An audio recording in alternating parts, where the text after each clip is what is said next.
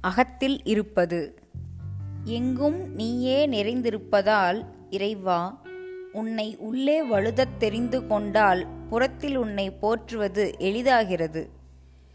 நம் மனதில் இருப்பதைத்தான் நாம் வெளியுலகிலும் காண்கிறோம். மனம் திருந்தி அமையும் அளவு புற உலகில் ஒழுங்குபாடு இருப்பதை காண்போம். மனம் முற்றிலும் நேர்மையடைந்து விட்டால் புறத்திலும் அந்த நேர்மையை காண்போம். கவி. மாசற்ற அன்பர் நெஞ்சே மாறாத பெட்டகமா தேசுற்ற மாமணி நின் தேசினையுன் காண்பேனோ? தாயுமானவர்.